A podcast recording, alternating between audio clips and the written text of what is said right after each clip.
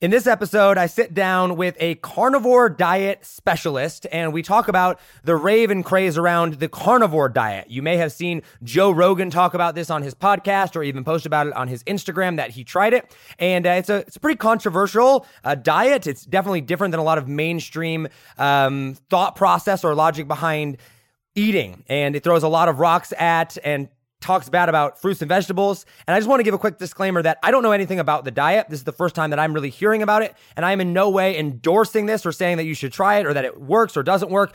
I am just learning about it just like you guys are. So as you listen to this episode, there's going to be a lot of controversial opinions in here. Kurt does a really good job of explaining why things are the way that they are and why he believes certain things and why they do certain things. But once again, I'm not endorsing it or saying that this is factually true. I'm learning about it just like you are. So strap in, do your research if you're considering doing this, but it's a fascinating episode and I think you'll learn a lot. You are now entering a new paradigm. So here is my issue. I wanted to find the answers to life's biggest questions. Things like how do I become happy and live with purpose? How do I make more money doing what I love? And what does it mean to be truly successful in all areas of life? My name is Josh Forti, at Josh Forti on Instagram, and I ask life's biggest questions and share the answers with you. My goal is to help you find purpose, happiness, and open your mind to new realms of possibility by helping you think differently about everything you do, know, and understand. On this podcast, we think different, we dream bigger, and we live in a world without limits. This is a new paradigm. Welcome to the Think Different Theory. What's up, guys? Welcome back to another episode of Think Different Theory. My name is Josh Forti, and happy Wednesday, guys. It is a, it's a good day to be alive, as always. We have another amazing, super exciting special guest for you guys here today. And I actually, guys, I'm actually, I know I say I'm excited for every guest, but guys, I just am, okay? Like, literally, I get to interview cool people every single day for a living. Like, my life is amazing. I'm, I'm not even gonna lie. It's like my dream job, which everybody should go have their dream job. So I like, I get excited to talk to all these people because I love interviewing people. I love learning and we get to share it with you guys. But my next guest specifically that we're going to be bringing on here is actually a diet guy. So he uh, teaches all about different types of diets. We're going to talk about the, the carnivore diet. Um, he's friends with Natalie Hodson, who we've had on the podcast before, who's absolutely awesome. And for me, someone that, I mean, guys, I, as you know, like I'm, I'm getting a whole whole lot better at eating healthier. I really am. But my Panda Express, my McDonald's, my chocolate milkshakes. I mean, I'm just telling you, my cheese curds. It's it's all terrible. I know, I know. But um, it's uh, it's where we're going on it. So anyway, guys, um, real quick, I do want to remind you. Don't forget, um, less than a week away now. Traffic Secrets, March 17th. It is on a Tuesday. This book drops for pre order. We got some amazing, amazing, cool bonuses. We've got bonuses from Natalie Hodson, from Steve Larsen, from uh, who else we got? Arnie. I'm looking at my board up here. Arnie Giske, uh, Brad Gibb, Marley, uh, all sorts of really cool people have contributed really cool bonuses. So when you buy through the link, you not only get all my bonuses, you get all their bonuses, and that will be all on the page, uh, the waitlist page, and the page when it goes live. So March 17th, Tuesday, mark your calendar is going to be amazing. And we're going to have super, super tons of fun. And we have a really big announcement that I can't tell you until Tuesday. Uh, and then we will uh, announce that. So it's going to be super fun too. Okay, guys, without further ado, I don't want to keep our guest waiting any longer. Um, we're going to bring him on right now. Kurt, how do you pronounce your last name, dude? Yazija. Kurt, that. Whatever he just said right there. Kurt, welcome to Think Different Theory, man. I am so pumped to have you on. Thank you for having me. I'm, I'm, it's a pleasure. All right. So, diet, man. What, what a what an interesting topic to get into. Let, us let's, let's start there. We're gonna get into your backstory. We're gonna get into who you are and who you serve and all that, and you can drop all the goodness on. But like, dude, how do how do you decide? Like, I'm gonna go and learn about the carnivore diet. How does that come about? It's it's it's an interesting story, um, and I could talk a lot about it, but I, I will just tell you that um, I've been in the entrepreneur space for six years, and I had anxiety for a long time and I realized about five, six years ago that the foods I was taking, the things that I was consuming, made a huge impact on how I felt and how I could sort of operate day to day. And diet seemed to be the biggest lever. And that became a realization, especially when I got into the carnivore diet about two, about a year and a half, two years ago. Oh, okay, so, interesting. So when you say, all right, so when you say anxiety, I feel like I feel like we need to kind of talk about specifically what that all involves because I um I'm a pretty controversial person. And I, I am a huge believer that the body can heal itself. Um, I believe that through your thought and belief, and then through what you put into your body, both physically with food and the output through exercise, and then the same thing with the mind, that pretty much we don't need modern medicine. I mean, modern medicine has this place. I'm not dissing modern medicine for the place of where it is, but like I really do believe in those things. And so when it comes to things like stress and anxiety and things like that, making controversial statements about like, hey, anxiety is all in your head and you can essentially cure yourself from it is something that I think a lot of people tend to like, Josh, you've never had anxiety, which I have. And you know what I mean? Like things like that. I do think that there are certain levels of it. So I think it's important to define kind of where we're coming from and what you specifically mean by anxiety and what we're talking about here specifically. Yeah, absolutely. I mean, so um, I, I had anxiety. So everyone experiences a level of anxiety throughout their day to day. You know, you right. you go and approach a girl that you're attracted to. You're gonna, as a guy, if you're single, you're gonna probably feel some anxiety from the social consequences of looking like an idiot or just you know putting yourself out there and being vulnerable. If you go and you have a big presentation or just being on a podcast like this, there's a little bit of of energy that comes in with that that you want to perform and, and show up right. And so that's a natural form of anxiety. The anxiety I'm talking about is the kind of anxiety where you wake up and you feel like you're carrying a weight and you are kind of like afraid to kind of go about your day to day. And it becomes a pattern that manifests. And I think we do have that sort of neuroplasticity in our minds that creates grooves of, of thought patterns that we end up sort of um, revisiting. Kind of, mm. I think Tony Robbins talks about kind of like the, the habits become habitual and, and the thought patterns become sort of an emotional home that we live in and yeah. we stay in that. And, and unfortunately for a lot of people, anxiety gets to a point where it's it's embarrassing because you're like why do i feel this way it's very isolating it's very fear in, invoking and so um, what I found was like when I left corporate world after being at Microsoft and Zillow eight for eight total years after college and going off to become an entrepreneur, I just wasn't prepared for my business growth and my businesses outgrew me as an individual mm. and I wasn't emotionally uh, ready for that. And so I had a business where I had um, 30 plus employees and it, it just my mind and the way I was able to kind of like take things in, I just was overwhelmed. And the yeah. way that I processed that was not healthy. And I started to sort of manifest in avoidance patterns. I would go out, I would, uh, you know, want to not go into the office as much. I would go to the gym, which isn't a bad thing, but uh, there was a lot of things I did. And so the anxiety ended up being this point where I was feeling anxious throughout my day. And yeah um, I would wake up feeling anxious. Now I don't do that. Now I, I, I definitely feel stressed and I feel, like I said, natural forms of anxiety from time to time, but it's not this level of underlying kind of foundational. Uh, I just, you know, I'm it's like fearing a panic what's going to happen. Yeah, yeah, like a like a panic of like, oh my gosh, like I'm just waiting for something to go wrong almost. And mine manifested into a panic attack. I was sitting in my office. I was looking at the numbers. Uh, financially, we weren't doing good we didn't know where our money was going to come from. We had a lot of broken processes and, and things that were going on.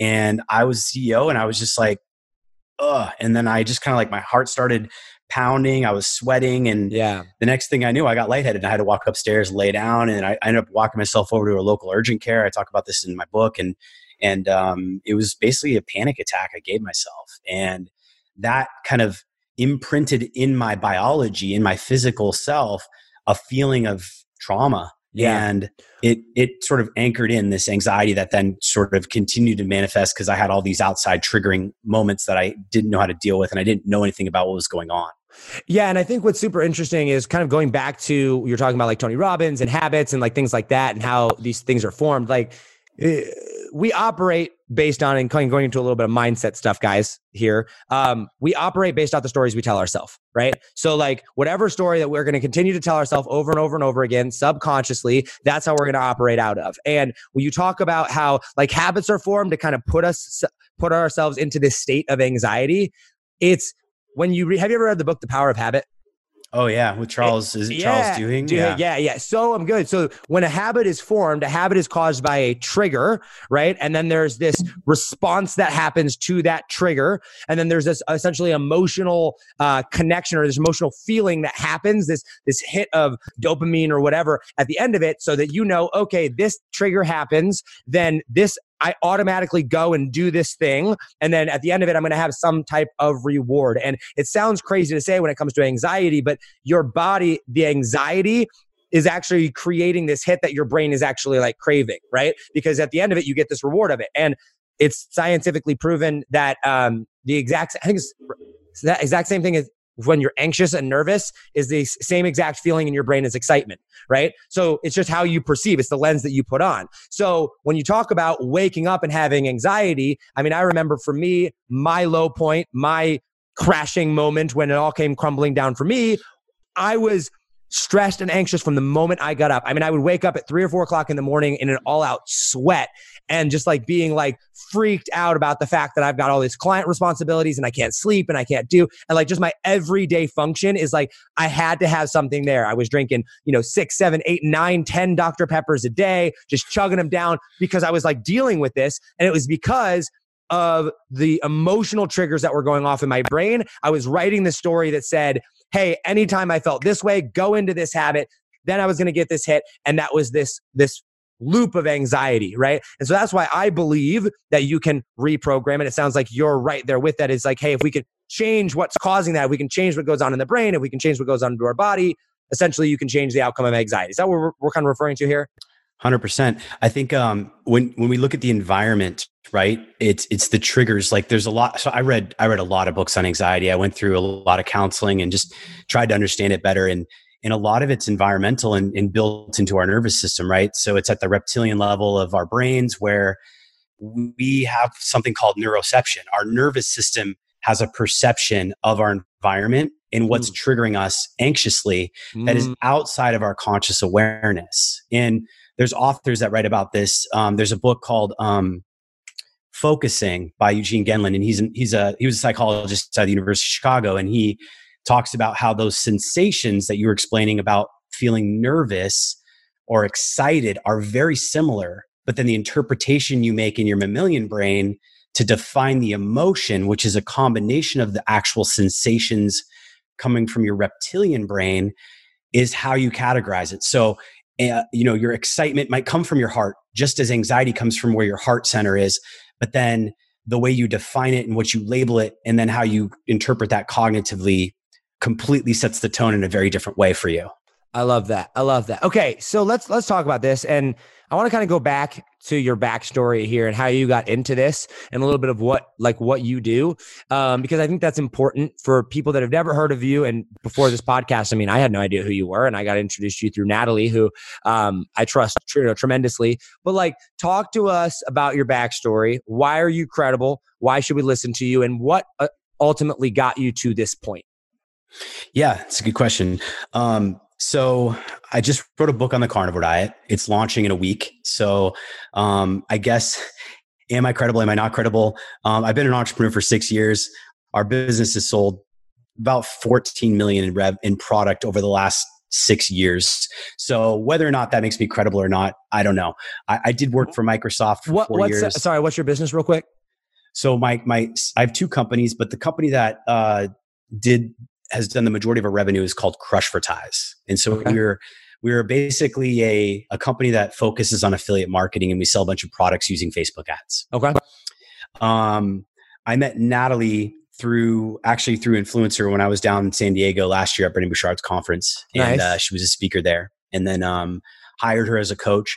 Um, as far as credibility, I mean, the carnivore diet's pretty new. It's only been really a big mainstream thing for the last two and a half, three years, and it really got popular when Mikhaila Peterson and Jordan Peterson were on the Joe Rogan experience. Yeah, I remember. And so that. for most people, it's hard to say, oh, why are you credible or, you know, what makes you qualified to speak about it? And I'm not a doctor. I studied biology, I have a degree in biology, and then I have a degree in engineering. But honestly, appealing to authority in today's world is such, I think, is one of the worst. It's one of the reasons we're we're so sick as a population. We've constantly looked at people who've run studies and created the belief systems they have to teach us conventional wisdom like high cholesterol is terrible. When we, have created these systems in the modern health system uh, healthcare system where doctors specialize. But the problem is they, the doctor that looks at your heart and your cholesterol isn't looking at your gut. And they're so connected. And like if you change what you put in your gut your cholesterol could easily go down. But the doctor that looks at your heart and doesn't know about your gut and what you're eating could give you a statin and lower your cholesterol synthetically with a pharmaceutical. But it's like, no, bro, I don't have hypocholesterolemia. I'm not genetically predispositioned for high cholesterol. Right. I'm just on a ketogenic diet and you've never seen one and you don't know what you're talking about. And so yeah. There's there's well, so much you can go into that. And I, and I think I think this is an important distinction when it comes to health. So quick quick side note backstory just so that you're aware. I had um, a sister when she was five years old, I think. Um, maybe she was six anyway, she had seizures. She started having seizures, like full out seizures. Uh, like it got so bad, it was every eight minutes, right? Oh, number wow. one, number one child epilepsy doctor in the world. We took her to at the Cleveland Clinic through the grace of God, like friend of a friend, goes in, diagnoses her, looks at my parents and goes, I have no idea what's wrong with your daughter, right? Like can't, can't, can't solve the problem. And we're like, great. Like, what do we do? My mom literally went and was like, diet, the gut cures everything. I'm gonna, you know, kind of go figure this out finds the ketogenic diet and through meticulous weight and like just crazy, crazy amounts of everything goes and through diet alone and oils and coconut oil and things like that cures my sister of epilepsy. She has no seizures anymore. And over the course of the next several years, weans her off that diet to where she's a completely normal person again today. So like when it, when you talk about the gut and when you talk about how like this is all connected, like I am 100% a believer in that. And one of the things that I learned and noticed, and I'm really curious your thoughts on this, is I've kind of seen like doctors will look at the symptoms that you have and rather than going and looking at what's actually causing that and trying to solve it there, because of the society that we live in, that there should be a fix and I should be able to get back on my normal way. And because anything that takes longer than a pill or 30 seconds is not right or is going to interfere with my life, they go and they say, here's a pill that is going to solve the problem as long as literally nothing else changes, right? But oh my gosh, all of a sudden you eat more junk food and now that salt problem doesn't solve anymore. Or you change your diet here and now that suddenly becomes very, very, very bad for you, what they've prescribed for you. And so like right. I see them treating the symptoms rather than the root cause. Would you agree with that? 100%. I mean, look at diabetes. What do we do for people? They're insulin resistant, meaning that they're not responding physiologically to insulin. So we pump them with more insulin. That is not solving the problem at the source. The source is you have too much uh, metabolic dysfunction. Your body can't store and respond to the insulin that's already naturally at the levels in your body. You need to go on a fast. You need to stop eating carbs. You need to stop eating sugar. And instead of that, we give them a prescription to pump up the insulin levels to obscene levels. And they get fatter, they get sicker, they they get more and, and, so we're not we're not solving the problem it's right. it's 100% true and yeah. and and we're not knocking on doctors right like they've they've been trained in such a traditional way and i think they do want to help people genuinely for sure but but the thing is like man if you really choose that as a profession you kind of owe yourself an obligation to constantly be learning in that space because so much is changing and we're learning so much about how important it is to affect the guy the, the the actual root cause of disease. Unfortunately, things from Cleveland Clinic, like uh, Mark Hyman and the functional medicine movement, yeah. have started to sort of make it more mainstream to look at root cause disease. But but it's really fascinating to see things like the carnivore diet coming into mainstream and how much of an impact it's having on people's health because it's really changing the game for a lot of people. Yeah, and I think one of the problems, and I and I, I'm glad you brought up the point. We're not bashing doctors because like doctors have their place, right? And like you said, I, I, genuinely do believe that doctors want to help people. I mean, that's why they go into the profession, right? Um, I think one of the tr- issues for doctors though is like there's so much regulation now. You know, like they have to prescribe certain things. They well, and there's huge influence. I mean, yeah. they're getting paid. I mean, think about it. Like a, a clinic that does orthopedic surgery is going to make way more money, and they're a business. They're a for-profit business. They're going right. to make way more money performing a surgery or prescribing a quota of pharmaceuticals than they are just sending the patient back and telling them to change their diet. Yeah. And it's it's an economic driver that unfortunately we we we haven't figured out the economics of how to make this more influenced in the way that can help people long term, I think. And that's uh that's something where at the grassroots level things like carnivore ketogenic diet can really make that change. Yeah, and, and I mean, I don't think we have time to go into the whole problem with the system and changing that or whatnot. But you know, there is so much regulation, there is so much money, there is so much power, there is so much lobbyists, and quite frankly, if we were to go and you're not just attacking pharmaceutical companies at this point, you're also attacking Monsanto, who I'm sure like you know what Monsanto is, and, and the giant. I grew up a farmer, right? So everything was Monsanto, and like Monsanto, we're talking the food industry here, which you think, I mean, the pharmaceutical companies have tons and tons of power. I don't know which one technically has more, but right up there with them is Monsanto, who literally has, for those of you that don't know, like Monsanto is a seed company, more or less, or really a food company, but like a seed company for our, our crops, for, for corn and things like that.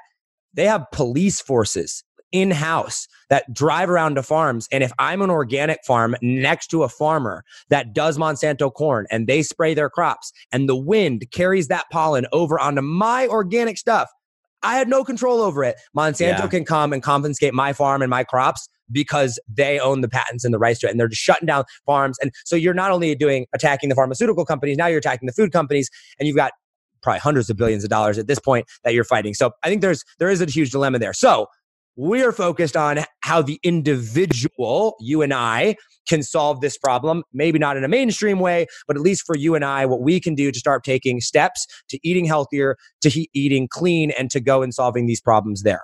So, right. moving this conversation towards that way, where specifically do you focus? And we're going to talk about the carnivore diet here specifically. who's the carnivore diet designed for? And like what ultimate result are we getting if we follow the diet?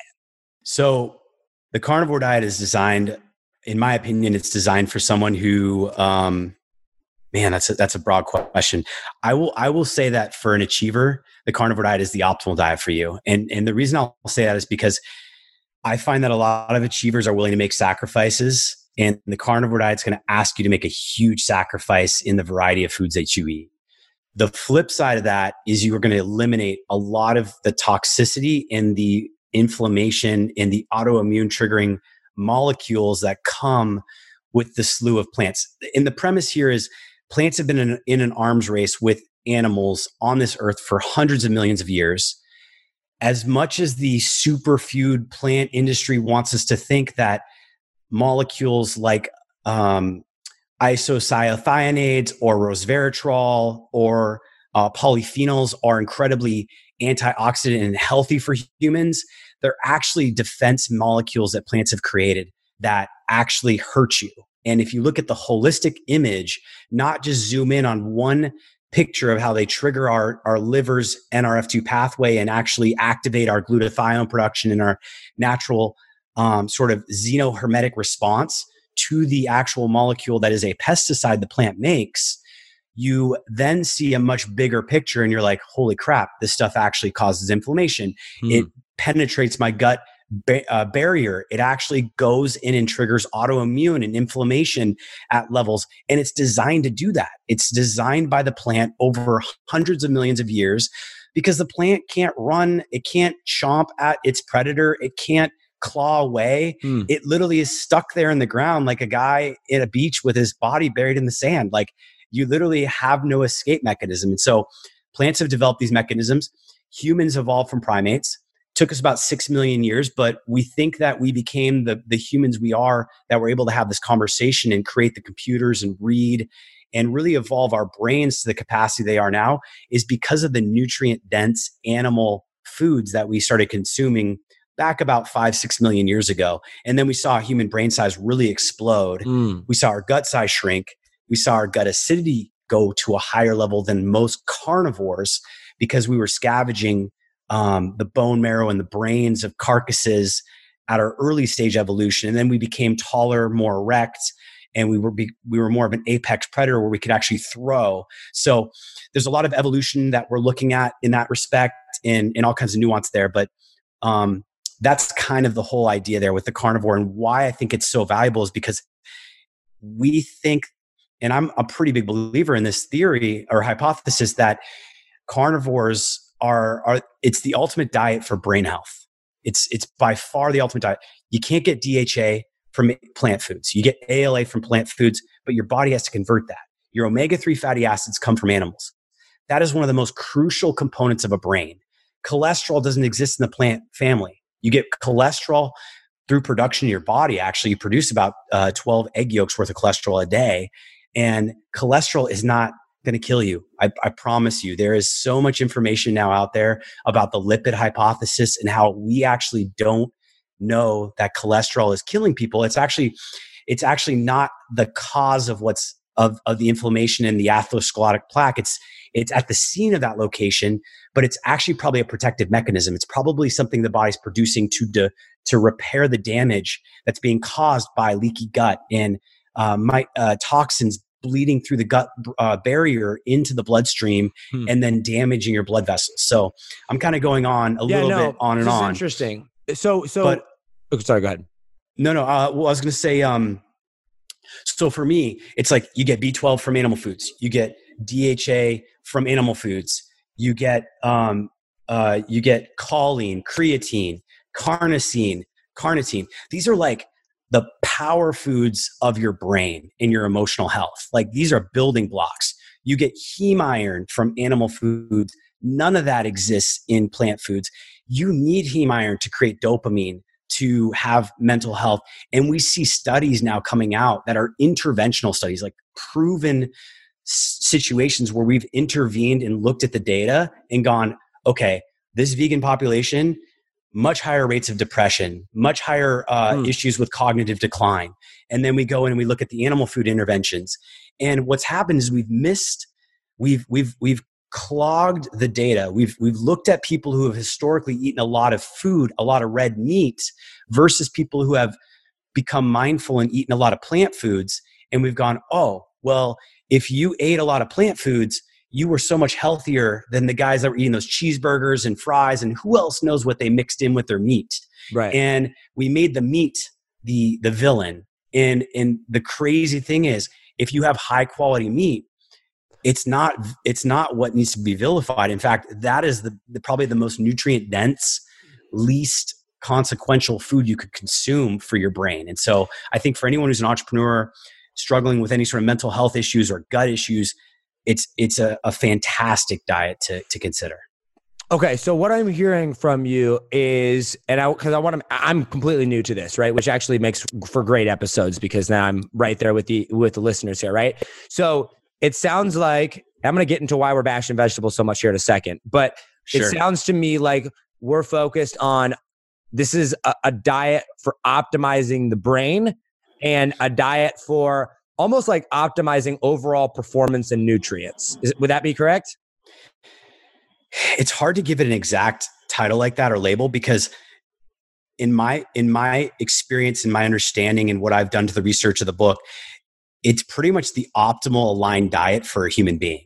Okay. When so, you start introducing plant foods, you're not really getting a lot of benefits overall. You're actually usually introducing toxins that are hurting your body at okay. all levels, hormonally. Okay. Yeah. So I, I, I want to talk about plant foods here in just one second because that's yep. obviously a big, huge part of this. But is there anybody that like this diet is not for? Is this like eh, if you're doing this, if you're like a super high hardcore athlete, or you're trying to lose weight, or you're trying to if there's is there somebody like this that's like don't follow this diet if you're X? You know, I hate to say that it's like it's for everybody, but it's really hard to look at people and tell them to go plant based. Like from a, a, overall holistic perspective, there is nothing that I found in my research writing the book and from what I've seen in the community where um, being plant based gives you an advantage. Now, there are some extreme cases where we see people needing to do carb backloading with long distance or really high performance type athletics, and maybe in some cases bodybuilding, where literally a person wants to be in anabolic building muscle mode 15, 16 hours a day. Then there's some unique situations.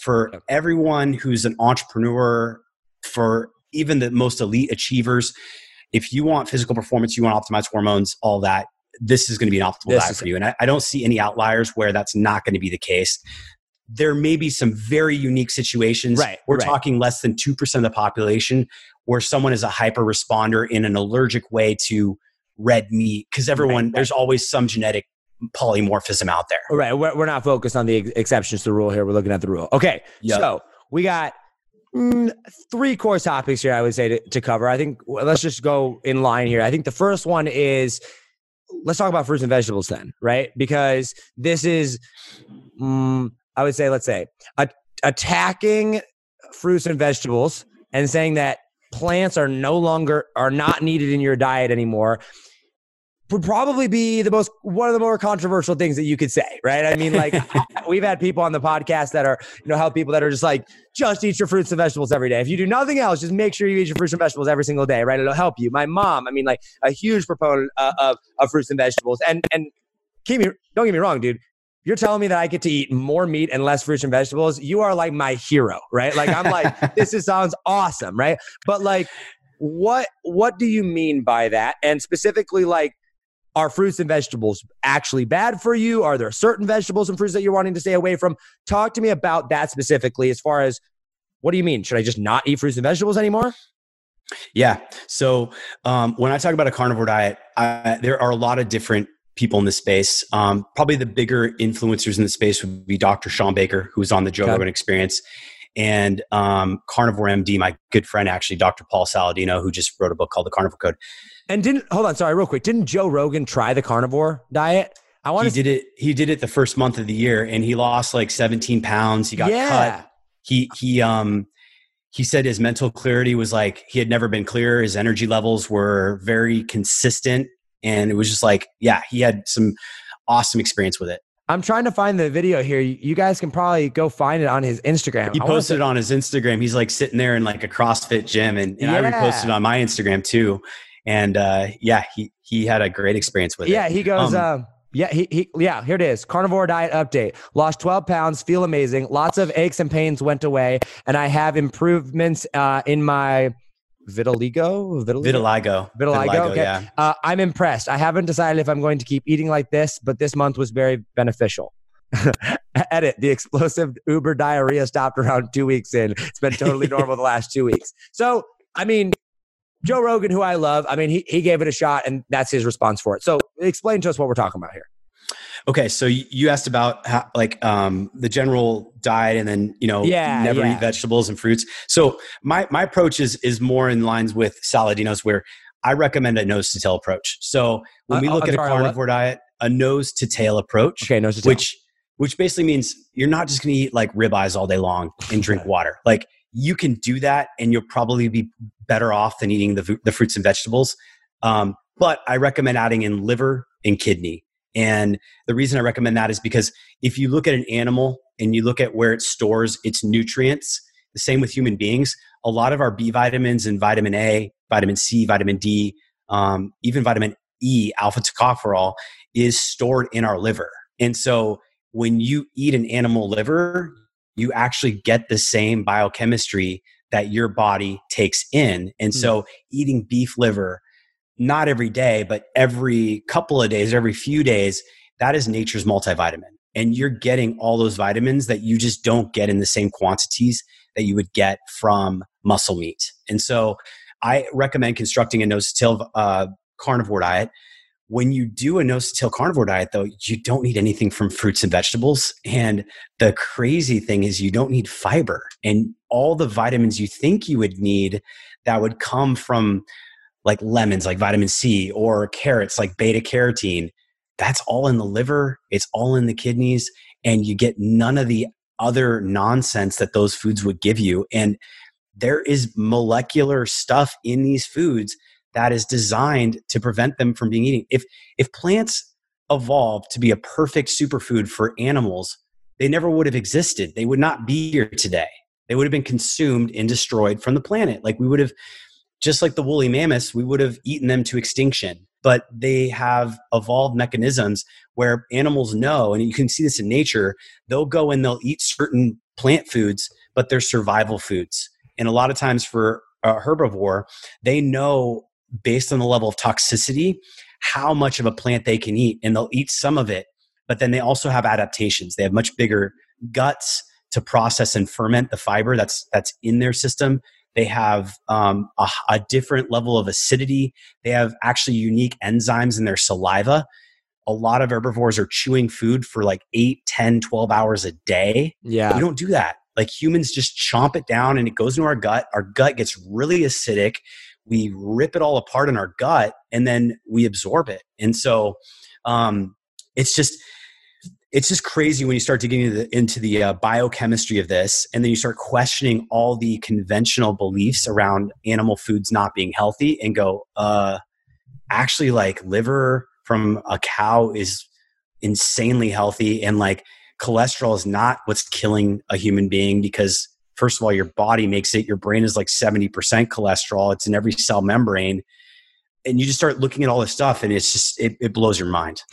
So it sounds like, and correct me if I'm wrong here, it sounds like that the reason that you don't need fruits and vegetables anymore and that we can do this through the carnivore diet is that the new the nutrients and the nutrition that you would be getting from a fruit or a vegetable the good part of the fruit or vegetable can be found in types of meat like liver and heart and you can consume it that way and avoid all of the negatives that come with plants. Is that correct?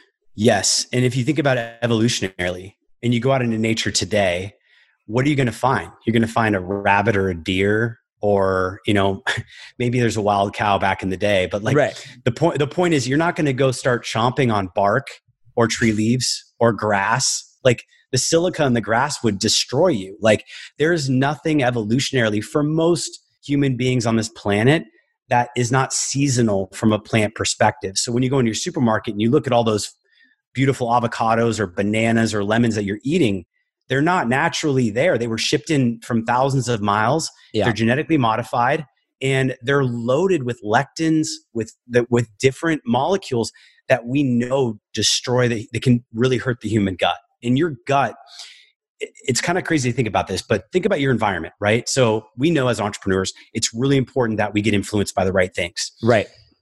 Going into your mouth and down your esophagus, into your stomach, there is literally a single layer of a cellular membrane between what comes into your environment that you're exposed in, in time, inside your gut and what actually goes in your bloodstream. And like 70% of your immune cells are there because – your body needs to be really focused on what the hell is coming in there. Sorry for that. Um, no, you're good. And not messing up or getting into the bloodstream.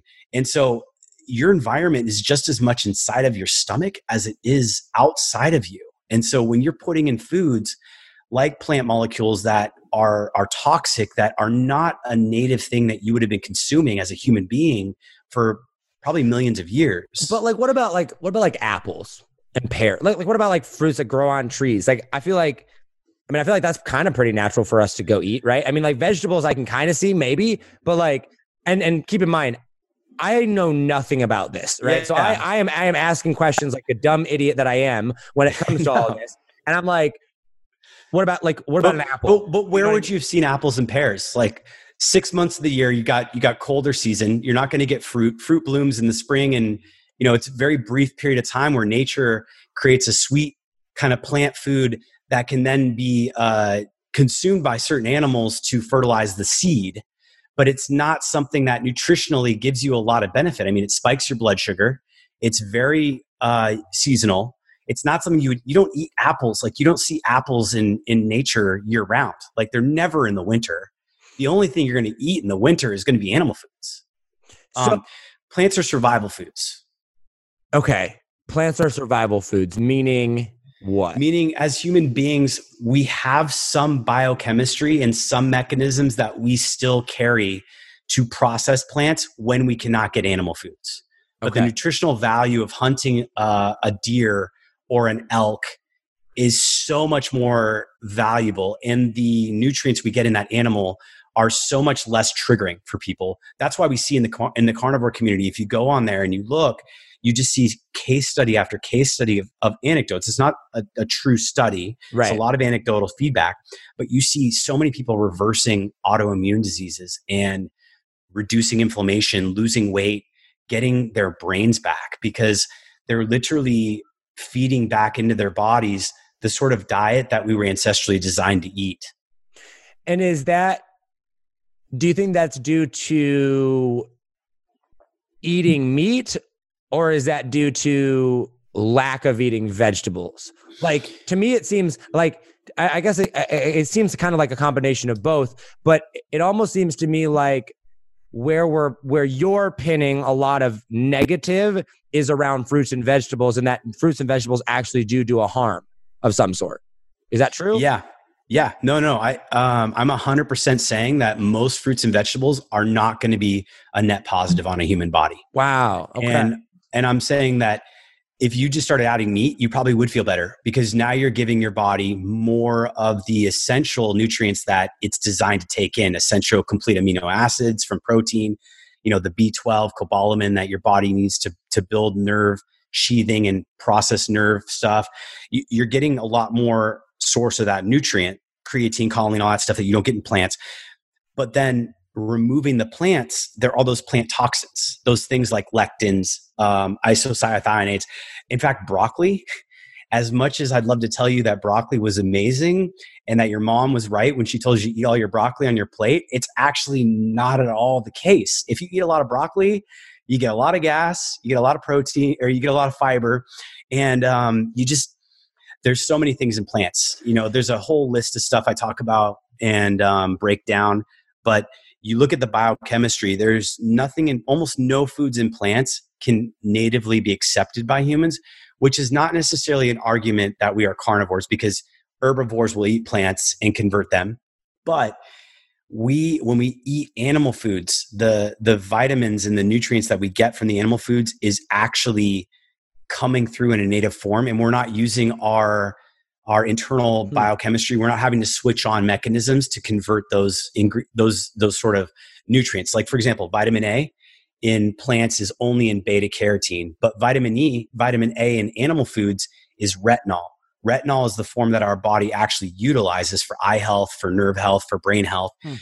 So it's just a testament. Like, why would you know why would this vitamin we can eat it in a human and we don't get inflammation we don't get autoimmune triggering and there's really nothing in the biochemistry when we take in like a piece of liver other than yeah. copper, vitamin A, and all these vitamins versus like a plant. Uh, if you find it in vitamin A, like beta carotene, you might also get um, some sort of triggering molecule that that could could just trigger your gut, could cause inflammation, things like that.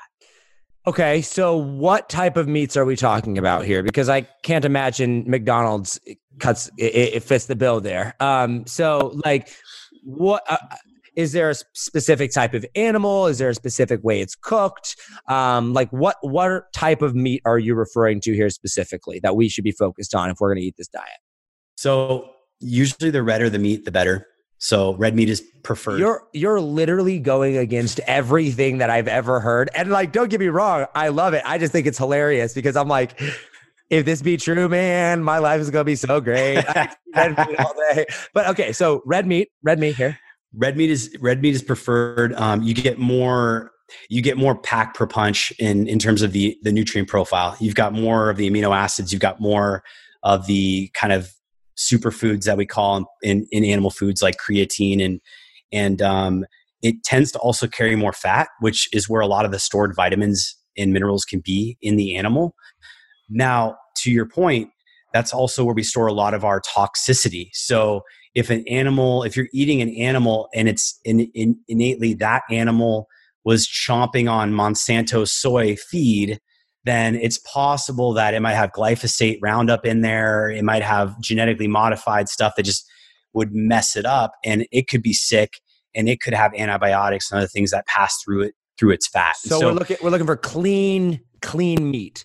In a perfect world, we would eat regeneratively farmed, organic uh, uh, red meat like grass fed beef, uh, grass fed bison, um, you know, some elk, some deer meat, you know, things like that, and maybe some pork as well. Technically, that's considered red meat. Um, those would be the better cuts. There's nothing wrong with chicken. There's certainly some benefits in some of the dark cuts, the dark meat of chicken. Um, that, that like vitamin K2 is pretty high in chicken, for example, dark meat but you don't get quite as much of that full meat profile and it tends to be more lean. And okay. one of the big arguments around the carnivore diet is it's a ketogenic diet. And so the beauty with the ketogenic diet, I don't know if you've done anything with that on your on your show before. You probably have experimented with ketones or ketogenic diet. Yeah, I, we haven't had anybody on specifically to talk about it, but I know what you're referring to when you mean that.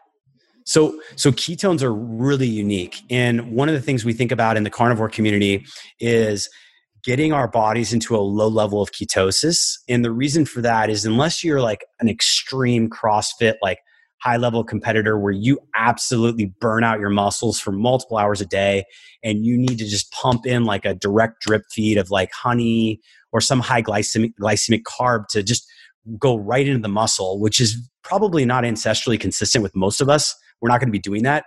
Um, you are probably better off running on ketones. Ketones burn um, oxygen much more efficiently in the body. They create a lot less reactive oxygen species uh, in terms of oxidative damage when they're actually converting and, being used for energy in our cells. And ketones is what the body shifts into metabolically using when we're no longer consuming carbohydrates. And so, okay, so and I guess that's my question right there. So for those people that have no idea um, what this is, you're better off running on ketones versus what? Carbs, glucose. Okay. So, so we have two mechanisms as a human being. We okay. can either run on on carbohydrates, and we actually, ironically, this is interesting, Josh we see uh, tribes, equatorial tribes, some equatorial tribes where they, they have year round access to carbohydrates. They can thrive on carbs and they don't have uh, markers of diabetes and some of these health markers we see in the mm. Western society, eating a very high carb diet. But the caveat is they don't eat fat. They eat very low fat. Mm. So it's an mm. Atkins diet. Atkins diet was really famous for basically being high protein, high carb, low fat ketogenic diet is low carb, moderate protein, high fat. And high fat. As you mentioned with your sister, um, they treat epileptic patients, which is also another testament to this and what it does to your brain. Your brain is mostly fat and cholesterol. It loves ketones. In fact, ketones yeah. are more they're more neuroprotective and they're beneficial to the brain. We talked about the the damage, the oxidative damage that can happen with burning a lot of carbs.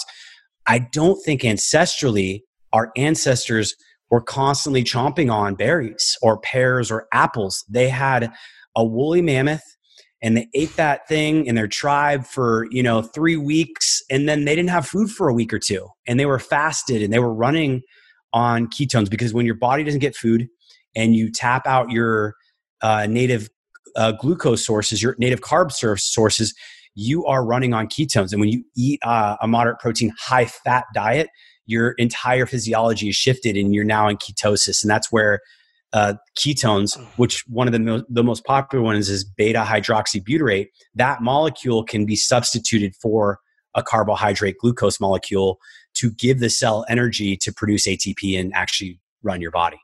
Okay. So, one of the things that happened with my sister when she went on the ketogenic diet, and I just always remember my mom saying this, is we did not want her body to go into a state of, I think it was ketosis, but I could be wrong on that, where the body starts storing fat.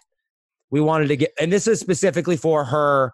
For her, I understand this is different because it's her for seizures, but it was as she started having seizures when her body got too much stuff that it instead of feeding the brain and feeding the body directly what it needs, it's like, oh, we have an excess. Let's go create fat cells and store it. And when that happened, that's when she would have seizures. Are, are we talking about anything in relation to that here? So it sounds to me, and and I'm a little rusty on this. Uh, it could be that um, so your body doesn't store fat when you're eating fat. It's it's kind of a a, a confusing thing because you're like, oh, fat makes me fat, but that's not true.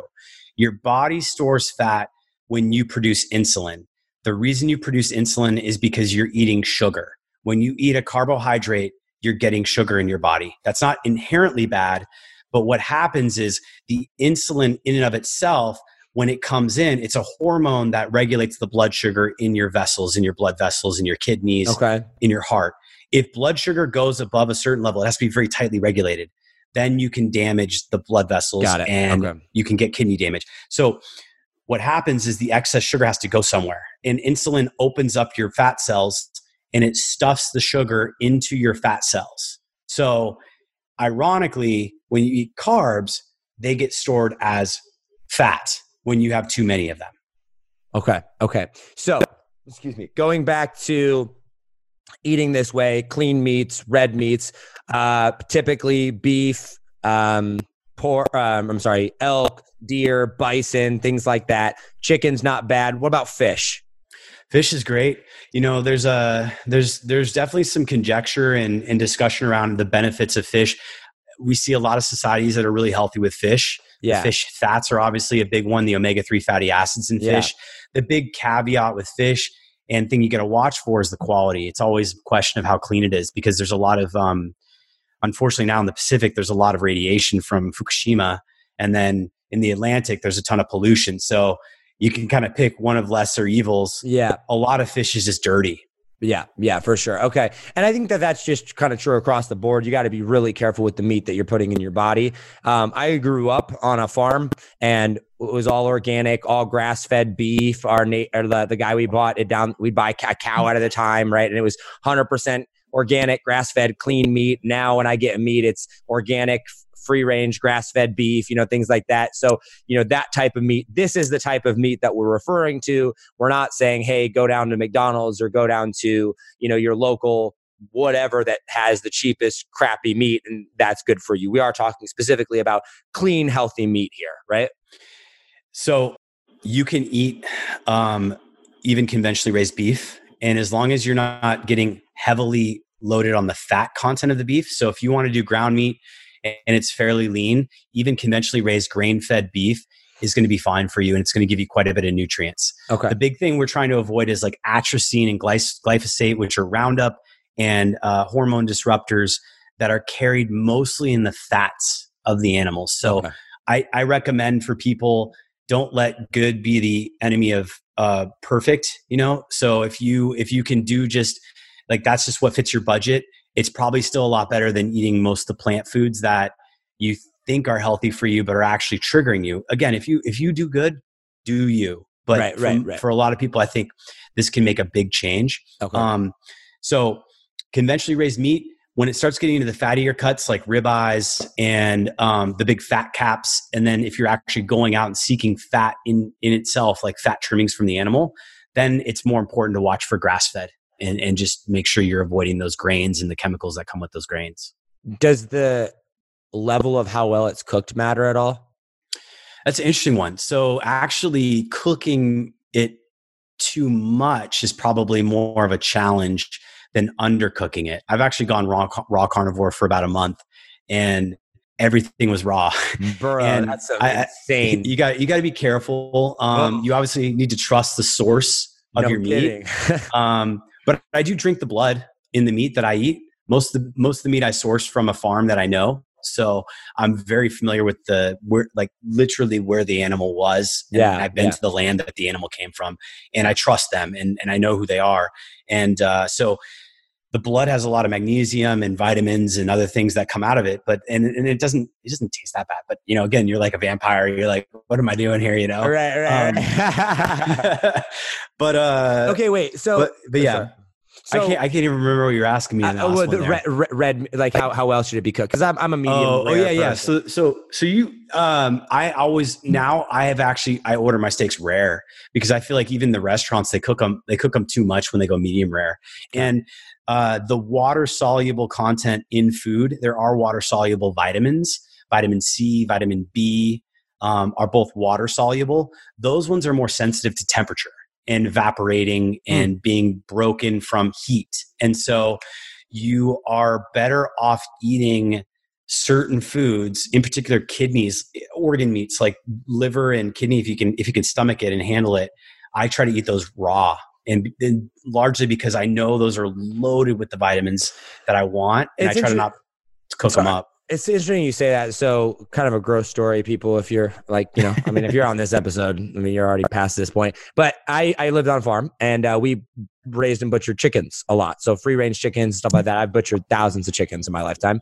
We had this uh, a friend of ours. We'd always go over to his place. It, it was his butcher shop.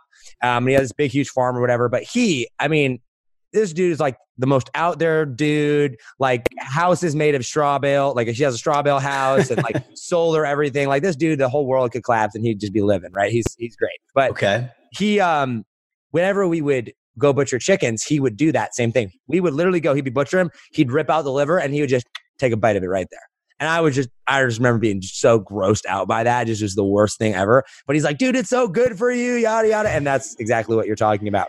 Okay, for the sake of time here, I, I do want to kind of move on. And There's a couple more pieces that I want to touch on.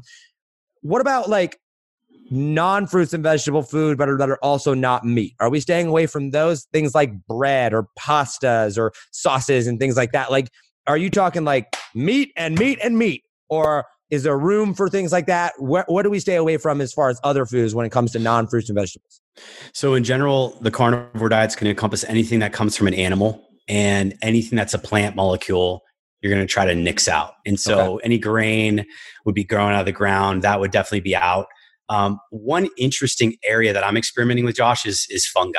And so, fungi is unique. It's actually technically oxygen consuming and it's older than the plant kingdom but we know some of the fungi have toxicity to them in terms of uh, not just the psychedelics or whatever, but like actually they have uh, they have some um, they have some craziness there. I don't know if you've explored uh, like psilocybin or stuff like that, but uh, yeah, it's been it's an interesting topic. I, I, I like psychedelics. Yeah, I, I just I just did a, a, ceremony on Friday actually. Really, really, yeah, With, yeah. I'm a fan. I'm a fan yeah. for sure. Yeah. I, would just say that a, anyone that's curious about that, approach it with caution. I f- firmly endorse it, but just like know what you're getting into because it is unreal. Like it is just so crazy. So like be in a good mental state before you go down that road, but I highly endorse it. Okay. Yeah. So, yeah. So to, to kind of close out your question, yeah, yeah, yeah. it's uh it's all animal foods, um, plant foods in general. You want to nix, and the idea is you don't have to get rid of them forever think about getting rid of them for it's it's an elimination diet. So it's yeah. really like clean things out and then reintroduce and see how you feel because everyone has a genetic kind of sensitivity. Yeah. You may find if you get rid of coffee for 60 days and then you reintroduce it it just wrecks you and you're like holy crap like i've been eating this for like you know consuming this for two years and i never yeah. realized how bad it made me feel. Yeah so what about for drinks then? Are you straight water?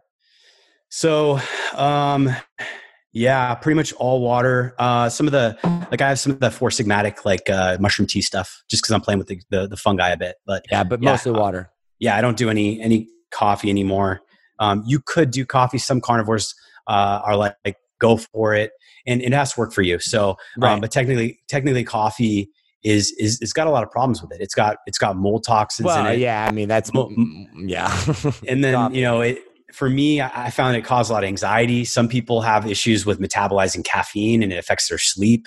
Yeah. Um, and I just found it was like a cycle for me. Like when I get on coffee, it's like I need almost like to get back on it to get back yeah. to baseline. Yeah. And then, yeah. So, um, so it's water. That's it, man. I just drink water and sparkling water. A lot cool. of Topo Chicos and uh, that kind of stuff. Cool. Okay. So why I guess both of my questions kind of fit into this next like piece. There's like two more things, topics I think I want to cover with this is like, why has traditional like fruits and vegetables and the idea and, and, concept around fruit, eat your fruits and vegetables fruits and vegetables are healthy for you. That's what you should be eating. Red meat traditionally is bad quote quote right? Like where does this logic come from first off?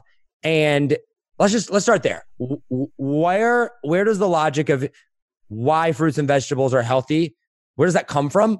And why is well, I guess we've already covered why it's wrong. So where does it come from? And why is it told to everybody?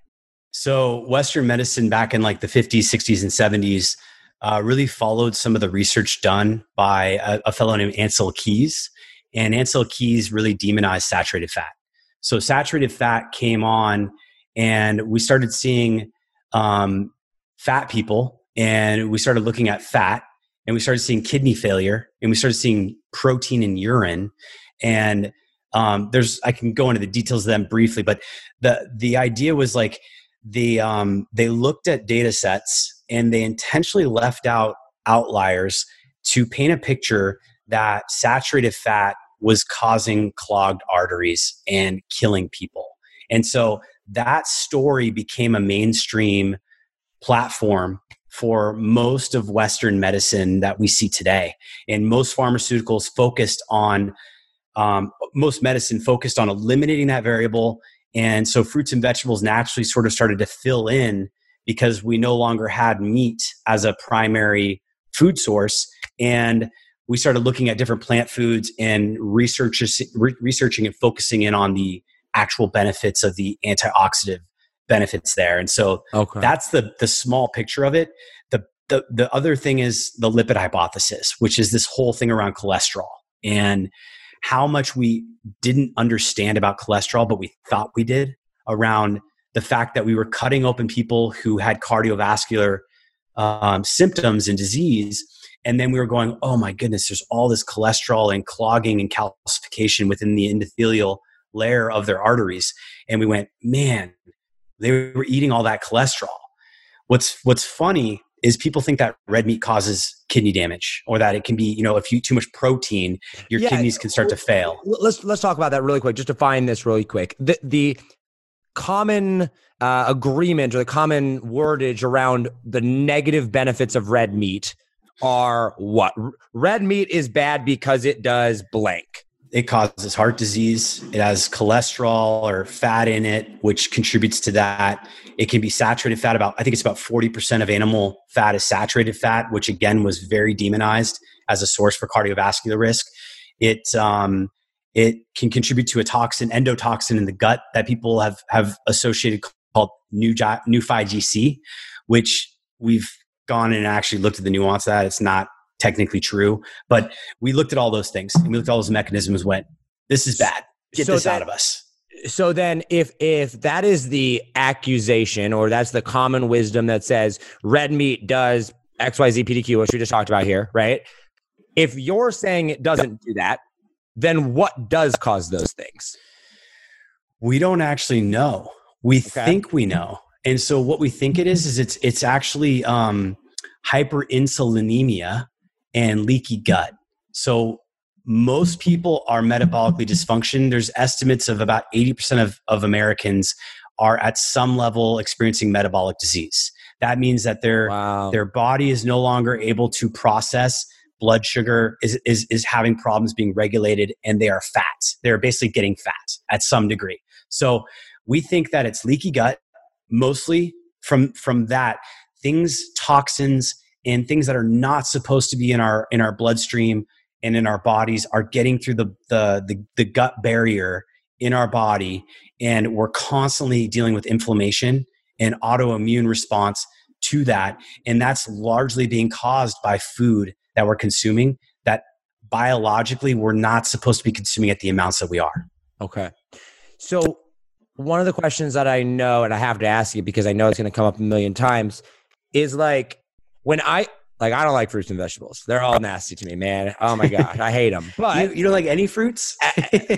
bananas, maybe, right? Like, okay. maybe, like maybe, right? Some like chocolate or blueberries yeah, yeah. or you know, ch- chocolate, maybe. But like, like you know what I mean? Like, I'm not really a fruit and vegetable guy, but I eat them, and yeah, yeah. I, I'll admit, like, listen, when I sit down and every day for a week, I eat a, a, a fruits for breakfast, right? I have some form of, of fruit and then for lunch or dinner, I sit down and have a really big salad or red peppers and things like that, right?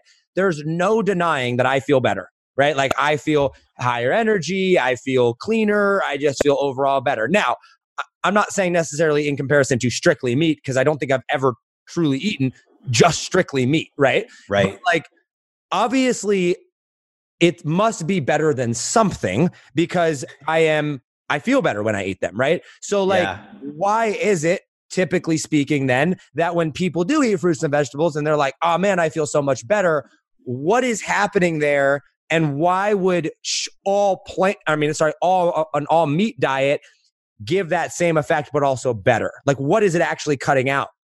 So I think people are feeling better because they're switching from a standard American diet where okay. they're just eating total crap to more whole food diet with the fruits and vegetables. So that's like kind of the first piece I would say. Like, yeah, if you're eating a spinach salad versus the McDonald's cheeseburger with, you know, white bun and French fries, you're probably going to feel better, even right. though technically the salad doesn't have any red meat in it. Right. Um, the next level up is if you can get whole all quality meat and you can cook it in a way where you know you're you're not just burning the crap out of it or deep frying it in oil when you get to that level now you've nixed out the plant phytochemicals that are going to be triggering for a lot of people. And so um, it's like that first level, okay, fruits and vegetables. Okay, maybe I feel good. Great. You you just kind of substituted them for probably crap. Um, the other thing I would say, and this is a big piece of it, is there's a transitionary period. So for a lot of people who go, for example, from a carbohydrate diet to a ketogenic diet, they struggle for about a week or two, Yeah. or maybe even three weeks with what's called the keto flu. And they basically what their Joe, metabolism. Joe Rogan talked about it. He was crapping his pants. Yeah, he was, and that was actually probably more of a gut microbiome shift than a metabolic shift, but it's probably Okay. both. Okay. And so in, in my in my book, I say, look, if you're going to do the carnivore diet, you're probably going to plan for two to three weeks of just diarrhea and and just low energy and shifting because what's happening is your small intestine is where you digest most of your animal foods and your large intestine is where you digest a lot of your plant foods it's just that's how we evolutionarily evolved from our primate ancestors who ate a lot more plants when you shift the macro uh, scale of the food that you're consuming to a lot more animal foods, you need bacteria to keep up with that in a different volume. And so a lot of people tell me, like, I don't feel that good when I eat a big steak. You know, I feel heavy. I can't, you know, it's just like I feel a lot lighter and I feel a lot just more like free when I eat all these plants and, and vegetables. Right. Yes. And and I just go like, yeah, because you don't have the gut microbiome shift that you need. Like I Mm. can knock down literally like two pounds of of ribeyes and then go sprint 30 minutes later. wow. And I'm fine. It's like your body needs a couple weeks to feed the bacteria and you need to adjust. It's it's it's a diet that you haven't eaten ever and now you're Yeah. expecting yourself to feel amazing the moment you shift. yeah. Okay. All right. That makes sense. What do you What do you do for breakfast? usually some form of steak and uh, i'll do like a couple raw egg yolks uh, for the choline and the vitamins and the eggs um, i actually get duck eggs here local at a farmers market i'm in austin texas we've got amazing uh, farmers Nice. here and then uh, I, I am a really big fan of raw beef fat so a lot of people don't know this you can go to a local butcher shop or a farmers market and you can get the fat from the, the cow and you can actually um, that is like pure fat. It's super cheap. It's loaded with vitamins. You can get grass fed fat for like six, seven bucks a pound. And I eat that and uh, I just mix it in with my food. And it's like a great source of fat for me to kind of just fuel myself. Hmm. Interesting. Okay. All right. Um, Dude, this has been fascinating. Um, guys, I want to be very clear. I am not in any way endorsing or not endorsing this. Just to, to let you know, I just thought this was a really interesting topic. Go try it for yourself. I mean, um, he seems to you seem to be pretty set on it, man. Like that that this works, and and I applaud you for it. That's awesome. Um, so I appreciate you coming on here and kind of like explaining this because this is a whole new world. And I like what you said there about kind of at the end that it does take some time to switch over to this to let your body get up to speed with it. It's not like just tomorrow you're going to start eating all meat and just feel amazing overnight. There is a there is a process there. Um, I think the big question now for people is, all right, maybe I want to try this, or at least I want to learn a little bit more about this and what you do and what you're teaching, what we're talking about here. Where can people go and find you? Where are some resources that we can give them and point them in that direction? so the best resource right now we have is our YouTube channel. Um, I started one with my team called Carnivore Kurt with. K's. So Carnivore with a K and Kurt with a K. Um, they can go there. They can learn all about that. We have a book that's dropping next Monday. I took four months of my life to write it. It was uh, it's it's my my baby. So Nice. um, all the YouTube videos basically have link descriptions in our bio to drive people to our carnivorekurt.com website where we have information about the book and they can join the the wait list for that drop. And then uh, Carnivore Kurt is is basically all of our social handles, so they can learn more about that there. Nice. All right, sweet. Yeah. All right, well, we're gonna we'll drop all that down below uh, as well in the description there. So guys, go check out uh, the YouTube channel, the Instagram, and then we'll also uh, include a link to the book. Um, I don't know if the, we have to wait till it comes out. If we if you're listening past three days after this comes out, then it'll probably Yeah. have that link down below there as well. But dude, I really appreciate your time. I really appreciate you coming on here and just explaining all this. This has been a fascinating conversation. Is there any uh, like last words or any things that you have for uh, the audience?